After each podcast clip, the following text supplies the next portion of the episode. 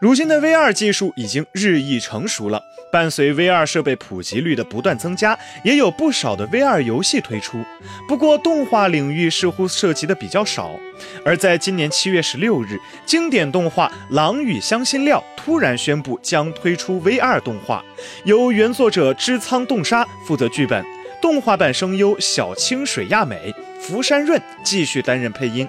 除此之外，游戏将会采用什么样的视角？是劳伦斯的视角，还是赫罗的视角，或是以第三方视角来看罗伦斯和赫罗的故事，还不得而知。